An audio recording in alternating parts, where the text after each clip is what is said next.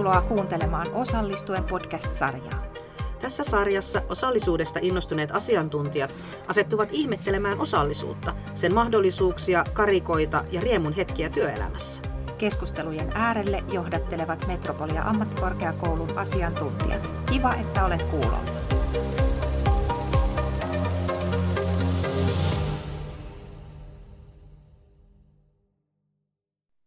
Osallisuuteen liittyy aina tavalla tai toisella ihmisten välinen tekeminen, ihmisten välinen työskentely ja vuorovaikutus. Tässä jaksossa tarkastellaan sitä, miten saadaan luotua hetkiä, jossa ihmiset voi kokea osallisuutta, käsiteltävää yhteiseen aiheeseen ja osallisuutta toisiinsa. Mä olen Elina Alanikkola, työskentelen Metropolia ammattikorkeakoulussa – muun muassa osallistuvan työotteen asiantuntijana. Ja tänään tätä aihetta mun kanssa on ihmettelemässä kollegani Anne-Mari Raivio, jonka kanssa ollaan tämän aiheen äärellä oltu monen monituista kertaa. Ja tänään nyt sitten yhdessä täällä keskustellen. Annis, kerro itsestäsi. Joo, hei Elina ja ihana olla täällä sun kanssa taas kerran juttelemassa näitä asioita asioita lävitse. Tämä on mulle monella tapaa sillä lailla merkityksellinen aihe, että, että mä tosiaan on, on sunkin kanssa yhteistyössä, ollaan oltu tässä yhteisessä osallistuvaa työotetta kehittävässä tiimissä Metropoliassa.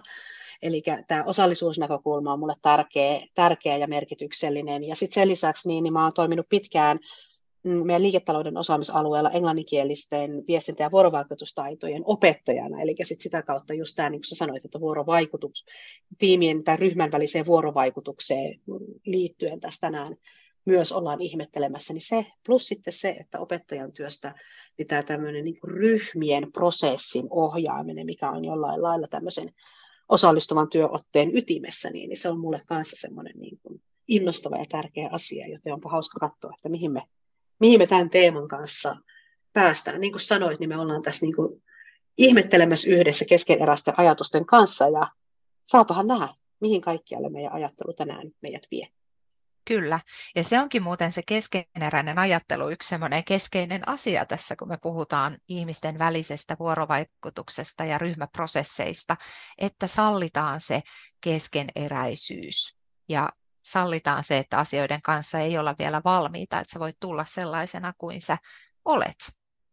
Tämä on ihan äärimmäisen jotenkin tärkeä ja tämä on myös ihan äärimmäisen vaikea asia. Mä en tiedä, eletäänkö me jotenkin semmoisessa niin, su- mä en onko se suorituskeskeisyyttä vai mitä se sitten on, mutta että, että sellaisessa maailmassa, missä niin keskeneräisyys on jotenkin vaje tai virhe, ja, ja mä jotenkin haluaisin ajatella, että keskeräisyys A, sehän on hyve, siis se, että me ei olla koskaan valmiita jotenkin niiden meidän näkemysten kanssa, ja että me, meidän pitäisi niin normalisoida se, että se, mitä me tässä nyt yhdessä pohditaan, niin eihän tämä vielä välttämättä ole, eikä sen tarvii olla se viimeinen totuus tai se viimeinen vastaus johonkin asiaan, vaan että on ihan ok haparoida ja miettiä ja yhdessä lähteä rakentaa dialogissa näitä, tätä yhteistä ymmärrystä jotenkin eteenpäin.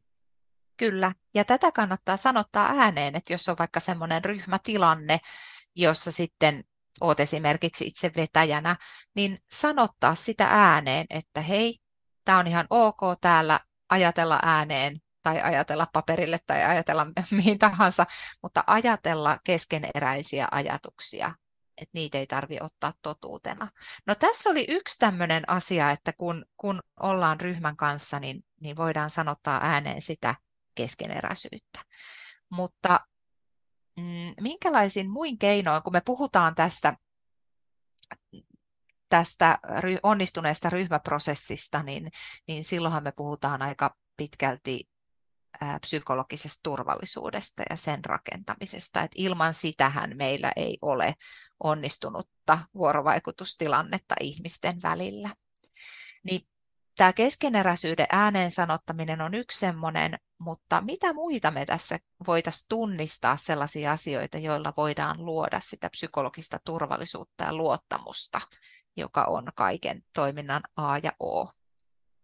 No mun mielestä ennen kuin lähdetään siihen, että mitä, mitä keinoja siihen on, enkä mä tiedä, onko mulla on niin vastauksia siihen, mutta tota, on ehkä niin tärkeää sanottaa se, että mitä se psykologinen turvallisuus tarkoittaa. Amy Edmondsonhan tätä on ehkä tunnetuin nimi, joka tätä niin kuin luottamuksen rakentamista ja psykologista turvallisuutta toimivissa ja, ja hyvin toimivissa tiimeissä, huipputiimeissä on tutkinut ja sanottanut. Ja jotenkin hänen hänen ajatuksiaan lainaten, niin, niin jotenkin keskeinen ja tärkeä asia ymmärtää on se, että psykologinen turvallisuus ei tarkoita sitä, että meillä on kaikilla koko ajan mukavaa ja me pysytellään siellä mukavuusalueella, vaan päinvastoin psykologisesti turvallisessa tiimissä sä uskallat heittäytyä sun epämukavuusalueelle myös. Eli silloin just tämä keskeneräisyys, minkä sä mainitsit tuossa, tai mistä puhuttiinkin jo, mutta sen lisäksi myös sitten se, että mä uskallan tuoda nämä mun ideat tähän kuultavaksi, mä uskallan kysyä näitä kysymyksiä, mitä mulla on, oli ne sitten minkälaisia kysymyksiä tahansa. Mä uskallan myös nostaa esille epäkohdat ja ne, ne niin kuin kielteiset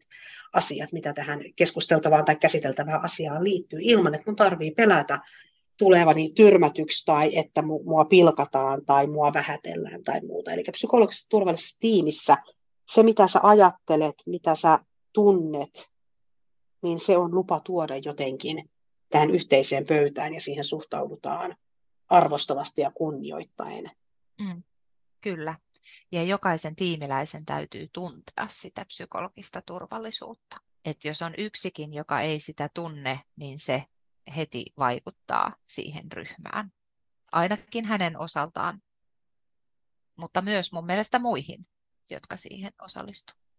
Kyllä, ehdottomasti. Ja tässä täytyy muistaa tietysti se, tai jotenkin niin kuin ajatella, ajattelen niin, että, että sehän on hyvin yksilöllinen kokemus. Se, mikä mulle on psykologista turvallisuutta, ei välttämättä mun kollegalle ole. Eli tämähän niin kuin tietyllä lailla tarkoittaa sitä, että meidän kaikkien täytyisi pystyä reflektoimaan sitä, että mitä minä tarvitsen voidakseni kokea oloni turvalliseksi ja mitä, miten minä niin kuin vaikutan tähän ryhmän yhteiseen psykologisen turvallisuuden tunteeseen.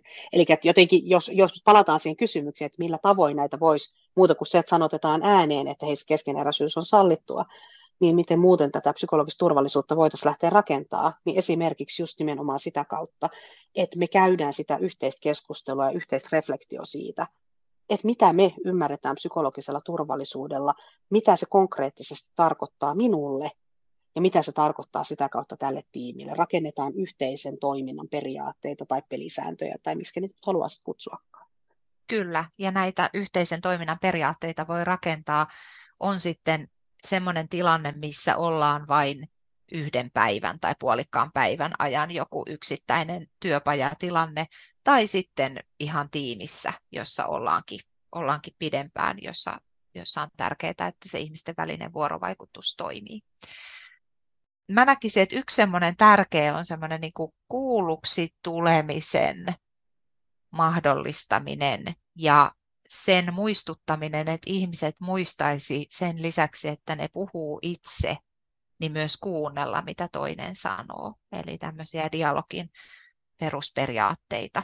Ja sitä voidaan sitten hyvin monin tavoin vahvistaa, esimerkiksi vahvistamalla reflektio, reflektiota ryhmätyöskentelyssä, että, että hyödynnetään erilaisia reflektion keinoja, että ihmiset oppii niin kuin aidosti kuuntelemaan tai muistaa, kyllä ihmiset osaa kuunnella, mutta muistaavat siinä tilanteessa kuunnella toisiaan.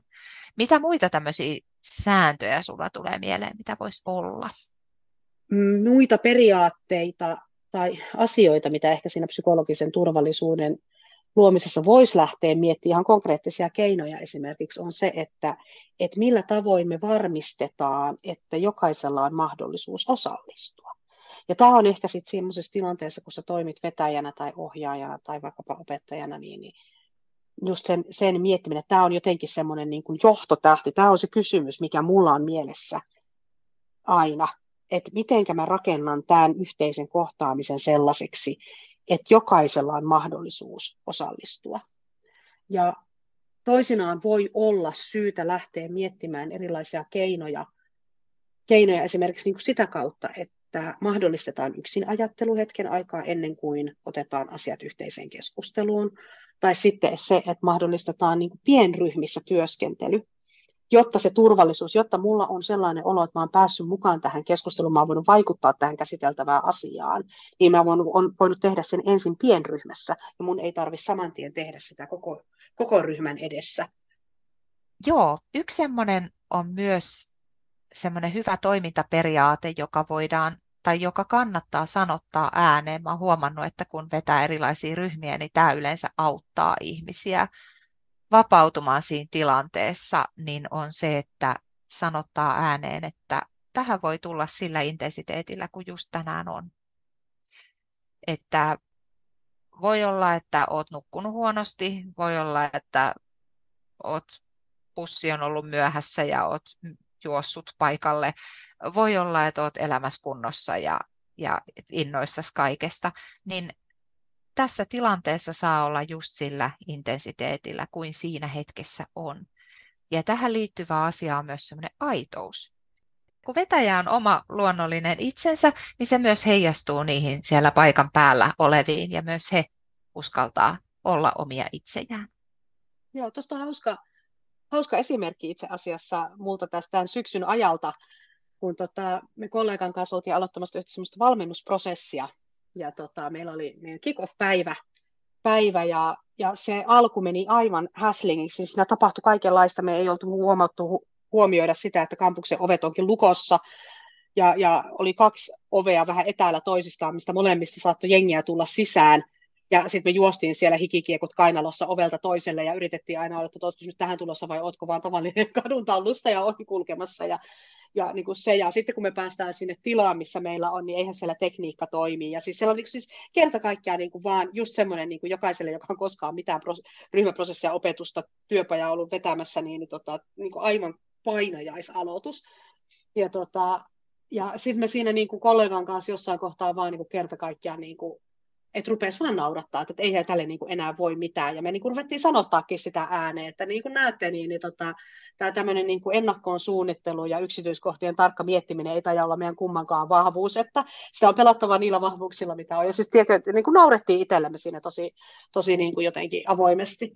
No, meillä oli siis sattu olemaan siis tämä psykologinen turvallisuus itse asiassa teemana myös siinä sitten sen ryhmän aloituksen kanssa, ja ja ryhmät pääsivät pienissä ryhmissä keskustelemaan ja juttelemaan siitä, että miten he ymmärtävät, mikä heille niin kuin, tarkoittaa psykologista turvallisuutta, mikä tuo niin kuin, psykologista turvallisuutta heille, mitä he tarvitsevat.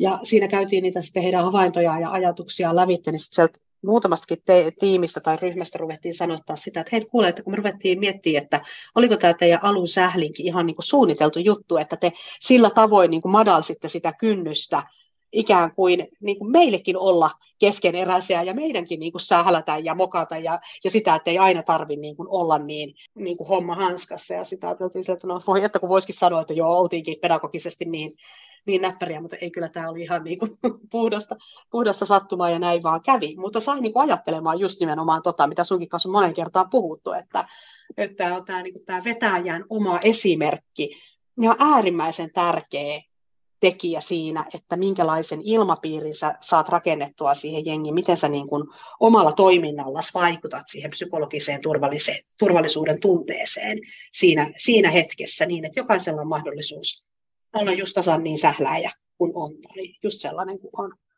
Joo, toi on tosi hyvä esimerkki siitä ja siitä tulee mieleen, että sillä ei ole merkitystä, minkä tyyppinen se vetäjä on minkä tyyppinen luonne esimerkiksi se on, kunhan se on vain oma itsensä. Et mä tunnen tosi monia hyviä ryhmävetäjiä, jotka on niin kuin hyvin erilaisia ihmisinä. Ja, ja niiden työpajoissa voi syntyä se ihan samanlainen psykologinen turvallisuus silloin, kun he on omia itsejään. Silloin ihmisen on helppo tulla siihen, kun se voi kokea, että no ton vetäjän kanssa tässä on niin kuin helppo olla. Mun on hyvä olla tässä ja mä uskallan, uskallan luottaa. Mulla tulee mieleen myös sellainen asia, että on tosi tärkeää hyödyntää kaikenlaisia muitakin tapoja kuin puhetta. Että se, että me hyödynnetään niin kuin sitä tilaa, missä me ollaan, me hyödynnetään sitä, että ihminen on muutakin kuin suusta tulevia sanoja, että meillä on se koko keho, koska joku voi kokea esimerkiksi ajattelun helpompana silloin, kun se liikkuu tai vaikka seisoo ja toinen taas tykkää mieluummin istuen ajatella. Joku tykkää ajatella niin, että kattelee ikkunasta ulos eikä sitä, sitä kumppania, kenen kanssa puhuu. Niin ikään kuin sallitaan myös kaikki tämmöinen, että käytät sitä kehoa sillä tavalla, missä sun on kaikista luontevinta olla, ja sitä kautta rakentuu se turvallinen tunne olla siinä tilassa. Ja tämäkin on niitä asioita, mikä kannattaa sanoa ääneen, koska meidän kulttuurissa on se, että helposti niin kuin mennään ja istutaan. Ja, ja sitten jos saat tyyppi, jolle se istuminen on haastavaa, niin se on ihanaa, että jos vetäjä sanoo, että hei, täällä on ok myös seistä, niin silloin kukaan ei niin kuin ihmettele sitä, että, että joku seisoo. Ja samalla tavalla sitä tilaa voi käyttää hyödyksi, että ei meidän aina tarvi olla siellä jossain neuvotteluhuoneessa, vaan me voidaankin lähteä sieltä, sieltä toisiin tiloihin työskentelemään tai vaikka jopa pihalle hetkeksi kävelemään, puhuit tuosta pienryhmätyöskentelystä ja muusta, niin kaikkea semmoista voidaan hyödyntää. Se myös luo sitä parempaa vuorovaikutusta ja myös sitä psykologista turvallisuutta. Myös sen huomioiminen, että me ollaan eri rytmisiä ja eri tyylisiä, niin kuin vaikkapa ajattelutavoiltamme, eli tämmöisen niin kuin kognitiivisen diversiteetin huomioiminen esimerkiksi siinä, kun sä suunnittelet tai mietit sitä, että minkälaisen työpajan sä rakennat, ja, ja niitä asioita, mitä ehkä pitää sanottaa ääneen osana sitä, kun tehdään, niin, niin kun luodaan niitä periaatteita, että miten tässä toimitaan. Niin esimerkiksi se, se, siitä näkökulmasta, että osa meistä, niin kuin minä esimerkiksi, on tämmöinen, että, että mun pitää kuulla, mitä mä ajattelen, niin mä puhun sen takia ihan tosi paljon, että mä puhun niitä auki, niitä asioita tähän mun eteen, jotta mä itse ymmärrän, mitä mä ajattelen. Sen takia niin kuin mun jututkin lähtee vuodesta miekkä ja kiviä niin edelleen eteenpäin. Eli että, että mä, multa tulee puhetta ja mä myös hyvin helposti vien sen ilma, niin kuin, tai puheilmaherruuden tai mikä, miksi ikinä sitä sanotaan. Eli jos mulle vaan annetaan mahdollisuus, niin kyllä tätä tulee täältä.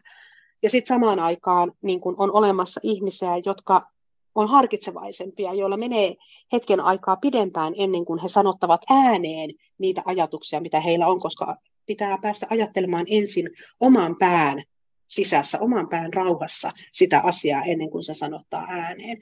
Ja jotenkin tämän tiedostaminen niin kuin molemmin päin on niin ihan tosi tärkeää, että mä myös oivallaan, että mun luontainen vuorovaikutustyylini ja mun luontainen tyylini on tämä rönsyilevä puhe, jota, jota tulee kyllä kun, kun, kun apteekin hyllyltä koko ajan. Että tämä on tämä mun luontainen tyyli, niin mun täytyy ehkä huomioida sitä niin, että mä pikkasen rupean niin kuin antaa tilaa enemmän muille. Että mä oon itse tietoinen siitä, että mikä on se niin kuin, tila, minkä mä siitä, siitä vuorovaikutuksen tilasta otan tällä omalla puheellani. Ja sitten samaan aikaan rohkaista niin kuin toisia ottaa sitä tilaa itselleen ja sanottaa, että vaikka se on sulle luontaisempaa niin, että mä tätä pohdiskelen ja mä sitten ehkä huomenna tiedän, mitä mä ajattelen tai, tai tunnin kuluttua ja mä tuun sitten vasta sanomaan ääneen, että mä en haluaisi tätä keskeneräistä ajattelua vielä tehdä näkyväksi, niin, niin entäpä jos mä tässä yhteisessä työpajassa tai tässä yhteisessä kohtaamisen hetkessä lähtisin sanottaa rohkeammin ja ottaisin vähän itselleni enemmän tilaa. Eli että oltaisiin molemmin puolin tietoisia siitä omasta luontaisesta tavasta ja pyrittäisiin pikkasen niin kuin tulee toisiamme vastaan. Kyllä, me ollaan nimenomaan vastuussa siitä, että ne toiset voi kokea osallisuutta. Meillä on tässä osallistuen podcast-sarjassa semmoinen jakso, missä on vieraana Anna-Maria Isola, THLn johtava osallisuustutkija, ja Anna-Maria puhuu siellä siitä, että mä oon vastuussa siitä, että sä voit kokea osallisuutta mä en ole tavallaan vastuussa omasta osallisuudestani, vaan siitä, että tässä tilassa nämä kaikki muut voi kokea osallisuutta. Ja silloin just kun kiinnittää huomiota siihen, että mitkä on mun luontaiset tavat toimia ja miten mä voin niitä tässä käyttää niin, että nämä muut voi kokea sitä osallisuuden tunnetta. Niin se on se juttu, millä se saadaan aikaan. Ja silloin tullaan siihen ajatukseen, että se ei olekaan se onnistunut osallistuva ryhmähetki kiinni pelkästään siitä vetäjästä ja miten hän toimii, vaan se on kiinni my- myös niistä kaikista ihmisistä, jotka siellä on paikan päällä. Mutta jotta ne ihmiset oivaltaa tämän, niin vetäjän vastuulla on sanottaa sitä, että hei, rakennetaan esimerkiksi tähän, tälle porukalle nyt toimintaperiaatteita tähän meidän hetkeen tai tähän meidän tiimiin, toimintaperiaatteita, millä me mahdollistetaan sitä psykologista turvallisuutta, niin kuin tuossa alussa puhuttiin mun tehtävä on myös kertoa, missä ne mun rajat menee. Mun tehtävä on sanottaa ääneen, mikä mulle on psykologista turvallisuutta, mitä minä tarvitsen, että minulla on tässä hyvä olla. Mä en voi jäädä odottamaan, että muut ymmärtää sen mun puolesta, jos mä ikään kuin tuo sitä yhteiseen pöytään ja kerro, että hei, mulle tämä tarkoittaa psykologista turvallisuutta. Ja se on niin kuin sellaista yhteistä neuvottelua, niin kuin merkitysneuvottelua niin kuin jatkuvasti. Ja tähän tarvitaan sitä vetäjän ammattitaitoa, että tämä yhteinen merkitysneuvottelu käynnistyy, mutta sitten siihen, että se merkitysneuvottelu etenee ja siitä oikeasti syntyy jotain sellaista, mikä auttaa, auttaa ryhmää eteenpäin, niin se on, se on niin kuin ryhmän ihan jokaisen jäsenen vastuulla hyvä ratkaisu jossain semmoisissa nopeammissa tilanteissa, joissa kuitenkin täytyy luoda se semmoinen ilmapiiri, missä ihmiset uskaltaa tuoda ajatteluaan ja ajatuksiaan, niin nopeampi ratkaisu voi olla esimerkiksi äh, käyttää jotain valmiita toimintaperiaatteita, jotka vetäjä käy alussa läpi ja esittää toiveen, että kaikki kunnioittaa niitä. Hyvä esimerkki tästä on toi erätaukosäätiön erätaukodialogi, joka on ihan rakennettu konsepti, jonka kuka tahansa voi tuolta ottaa käyttöön, ja, ja siinähän on niin kuin valmiit ikään kuin, taitaa olla pelisäännöt nimellä ihan siinä, tai dia, dialogin säännöt tai arvostavan keskustelun säännöt. Niin siinä ne annetaan niin kuin suoraan, jolloin ikään kuin päästään nopeammin siitä eteenpäin. Mutta sitten kun ollaan syvemmässä prosessissa, niin silloin on tosi tärkeää, että se porukka on itse luonut niitä toimintaperiaatteita, että ne on heidän näköisiään ja he voi kokea osallisuutta. Ja nämä on niin ihan äärimmäisen tärkeitä. Hirveän niin tietyllä lailla yksinkertainen asia, mutta samaan aikaan mä myös tällä kokemuksella, mikä mulla on 20 vuoden opettajakokemus vaikka, niin mä tiedän, että tämä ei ole mitenkään helpponakki. Ei tämä tapahdu tuosta vaan, vaan se vaatii oikeasti sellaista niin kuin pysähtymistä tämän asian äärelle hyvän ryhmäprosessin vetämisessä tai hyvänä ryhmän osallistujana me ei olla koskaan valmiita, vaan me aina voidaan oppia siitä lisää ja tarkastella jokaisessa hetkessä, missä me ollaan vuorovaikutuksessa toistemme kanssa, niin sitä, että miten me niissä toimitaan ja miten niissä rakentuu juuri sitä psykologista turvallisuutta, joka tunnistettiin sen kaiken ytimeksi. Eli jos tähän loppuun niin kuin vielä jotenkin tiivistäisi, niin ehkä semmoinen, että oot sä sitten vetäjänä tai osallistujana, niin olet tuntosarvet tosi herkkänä kaikissa tilanteissa. Ja eri tilanteet toimii eri lailla. Että jossain tilanteessa toimii tämmöinen ja jossain tuollainen. Että samat asiat ei toimi eri tilanteissa. Kiitos Annis, tämä on ollut tosi, tosi hersyvää keskustelua ja innostavaa keskustelua jälleen kerran sun kanssa ja jatketaan tästä toivottavasti toisella hetkellä lisää. Kiitos myös kuulijoille.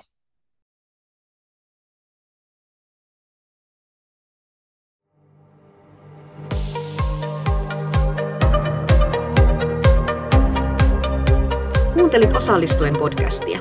Mikäli aihe kiinnostaa sinua enemmän, tutustu osallistuen töissä verkkojulkaisuun, josta löydät lisää tietoa, kokemuksia ja käytännön vinkkejä osallistuvaan työotteeseen työelämässä. Julkaisun löydät osoitteesta osallistuen.metropolia.fi. Kiitos kun kuuntelit.